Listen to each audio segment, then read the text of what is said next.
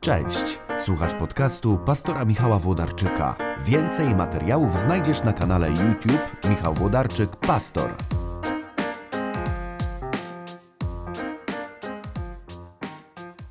Cześć, nawet się nie spostrzegłem, kiedy minęły dwa lata, odkąd nagrałem pierwszy taki cykl YouTube'owych filmów na temat chrześcijańskiej dojrzałości, na temat do, duchowości chrześcijańskiej, która nie zatrzymuje się na takim poziomie e, sentymentalno-naiwnym, ale zadaje też trudne pytania i sprawia, że wierzymy dojrzalej, e, czasem mądrzej, czasem odważniej, ale na pewno dojrzalej, bo nie jest dobrze, żeby nasze chrześcijańskie życie zatrzymało się na takim poziomie naiwnym, E, sentymentalnym, omijającym trudne pytania albo e, zadowalającym się takimi najprostszymi odpowiedziami. I kiedy nagrywałem pierwszy ten cykl, właśnie dojrzałość duchowa, emocjonalnie, jak rozwijać duchową dojrzałość, masterclass, taki chyba był tytuł tego cyklu, to też zapowiedziałem, że jest wiele tematów, których wtedy nie poruszyłem i zdziwiłem się, że to już dwa lata od tamtego cyklu, bo ja mam rzeczywiście takie pragnienie, żeby to rozwijać, żeby nakręcić jeszcze kilka filmów, czy zrobić kilka podcastów, na których będę mówił o tym, w jaki sposób możemy właśnie to nasze życie z Panem Bogiem czynić bardziej dojrzałe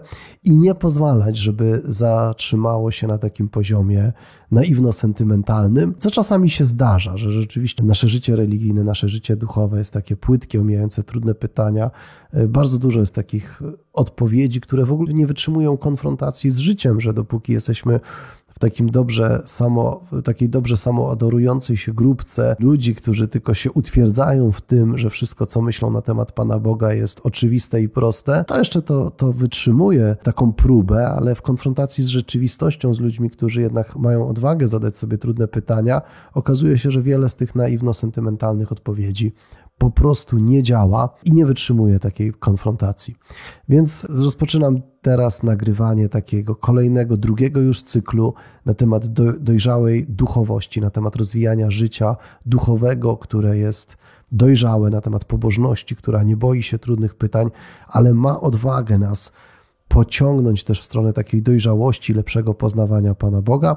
I dzisiaj pierwszy odcinek z cyklu. Mam nadzieję, że Wam to się spodoba. Jeśli Wam to się podoba, to proszę udostępniajcie, lajkujcie, komentujcie. Zapraszajcie też na ten kanał znajomych. Koniecznie subskrybujcie, jeżeli uważacie, że warto, bo w ten sposób pomagacie też rozwijać się temu kanałowi, a my po czołóweczce rozpoczynamy ten cykl właśnie Życie dojrzałe duchowo.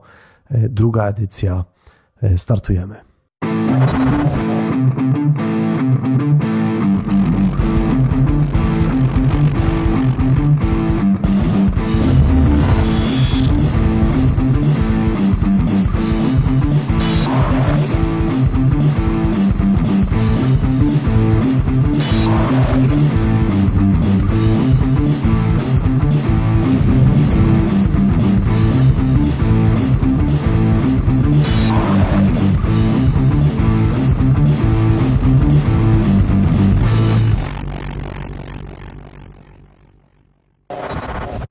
Co, cały czas chodzi za mną taka myśl, Jezus rozczarowujący. Jezus rozczarowujący, e, że Jezus rzeczywiście niesamowicie rozczarowywał ludzi, którzy byli wokół Niego. To najbardziej widać w Ewangelii. Jezus dorasta i kiedy dorasta w tym środowisku, w którym ludzie znali Go od dzieciństwa, pamiętali Go jako dziecko jako nastolatka.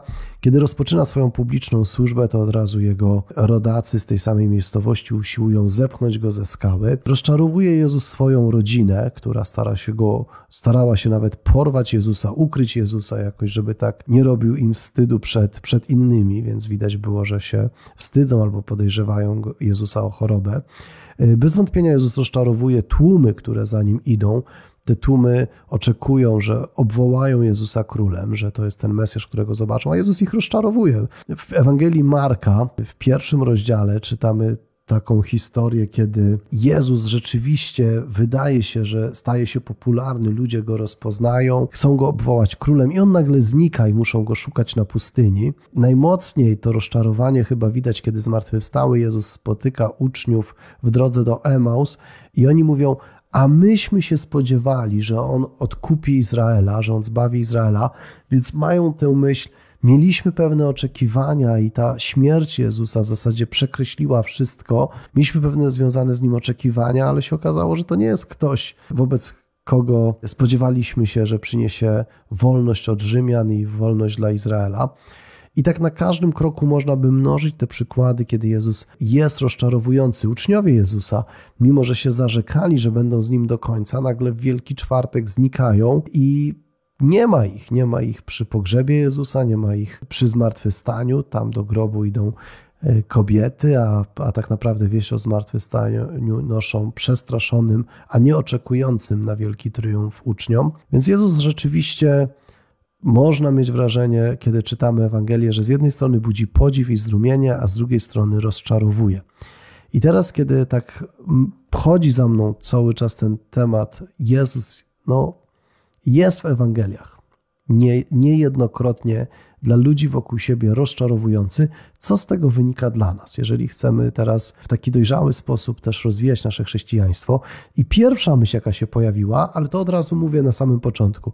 Pierwsza myśl to jest taka lekcja lekka i łatwa, a druga to jest już taka lekcja trudniejsza, poziom rozszerzony.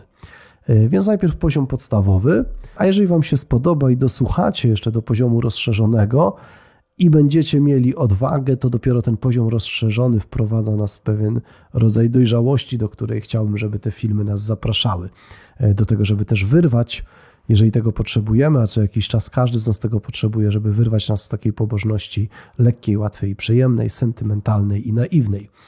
E, więc pierwsza, pierwsza ta lekcja, poziom podstawowy, to skoro Jezus rozczarowywał innych, a my jesteśmy powołani do naśladowania Jezusa, to czasami znajdziesz się w sytuacji, w której ty również będziesz musiał innych rozczarować. I to jest to, że od dzieciństwa, jako w zasadzie dzieci, Potem psychologowie powiedzą, że człowiek generalnie unika zachowań, które niosą kary i będzie powtarzał te zachowania, które niosą nagrody.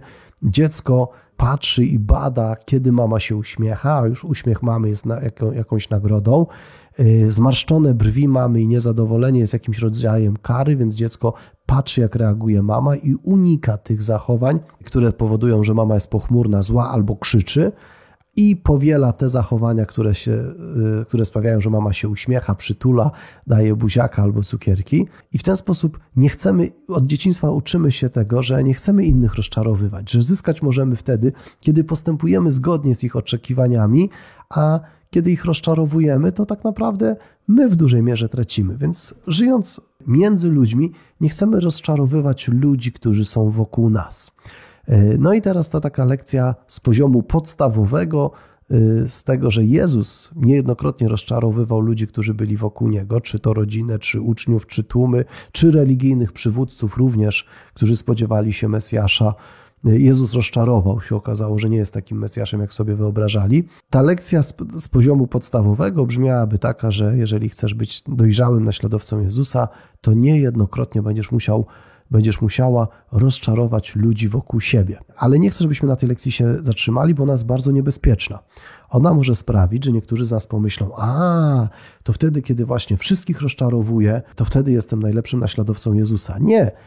To znaczy, kiedy jesteś naśladowcą Jezusa, niejednokrotnie rozczarowujesz, ale to, że rozczarowujesz ludzi wokół siebie, wcale nie oznacza, że jesteś naśladowcą Jezusa.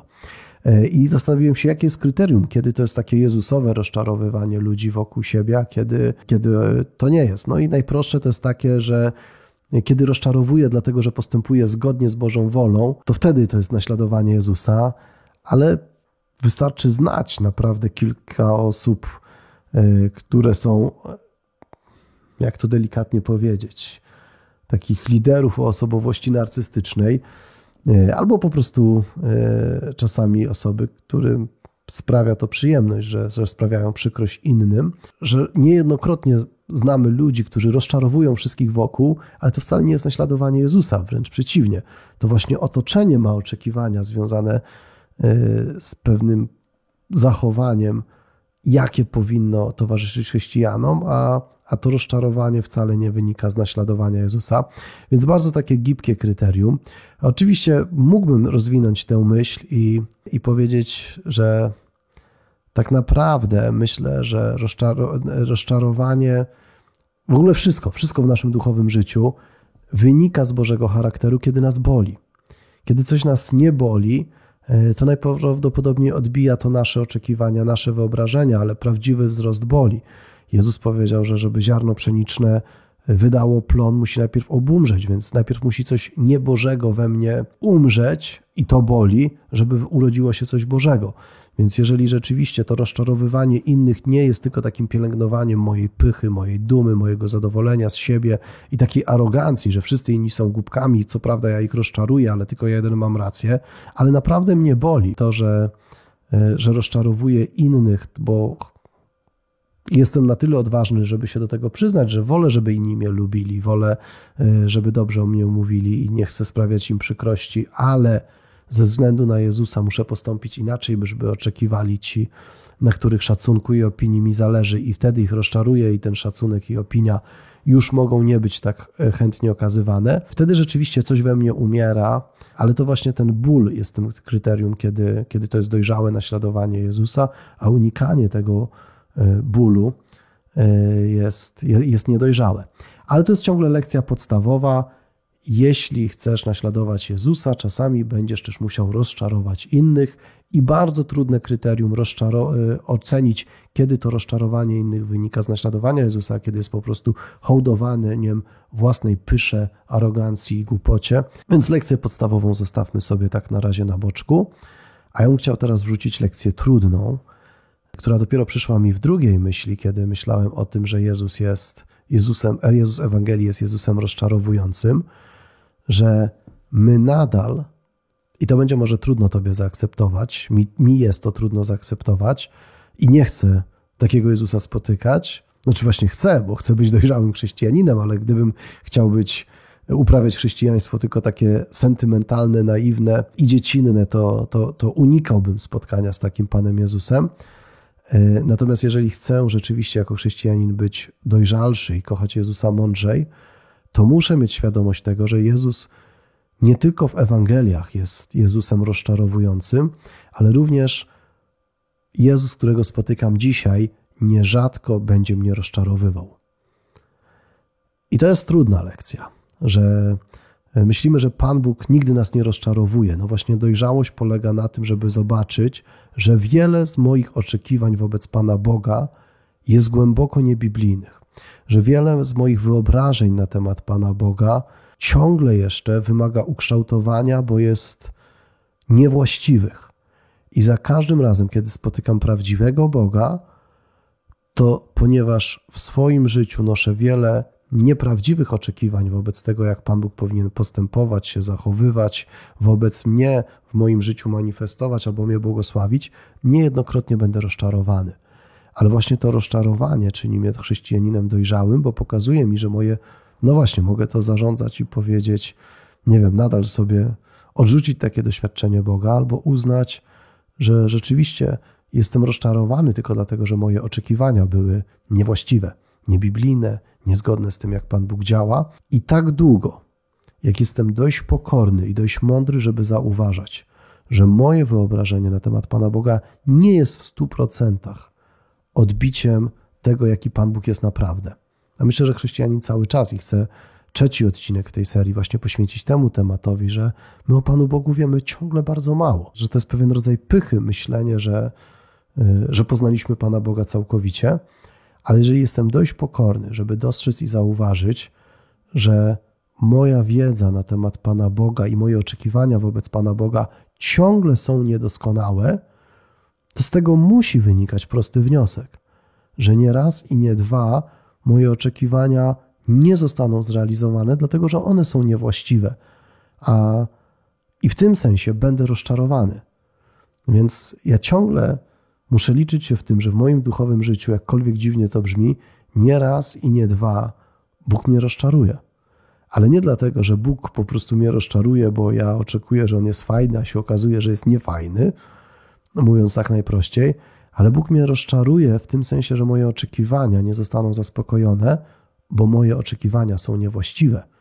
I ja chcę spotykać Boga, który konfrontuje mnie w ten sposób, którego mogę poznawać lepiej. No oczywiście, jeżeli ktoś czyta pierwsze, pierwsze rozdziały Biblii tam wyczytuje, że Pan Bóg stworzył człowieka na obraz e, i podobieństwo swoje i chce koniecznie odwdzięczyć się Panu Bogu tym samym i wtedy tworzy sobie Boga na obraz i podobieństwo swoje, e, no bo Pan Bóg stworzył człowieka w ten sposób i nieraz my próbujemy mu się oddzięczyć w ten sam sposób, to jeżeli rzeczywiście wierzymy w takiego Pana Boga, którego ulepiliśmy ze swoich wyobrażeń i oczekiwań, taki Pan Bóg nas nie rozczarowuje. Tylko, że to jest Pan Bóg fałszywy, to jest Pan Bóg, którego sobie sami ulepiliśmy, a takie lepienie sobie Pana Boga y, Biblia nazywa bałwochwalstwem, więc to może bardzo pobożnie wyglądać, ale, ale niczym dobrym nie jest. Natomiast jeżeli spotykam Boga, który jest suwerenny, jest taki, jaki jest i wkracza do mojego życia, to nieraz mnie ten Pan Bóg rozczaruje i jedynym powodem tego rozczarowania będzie to, że moje oczekiwania wobec Niego były niewłaściwe.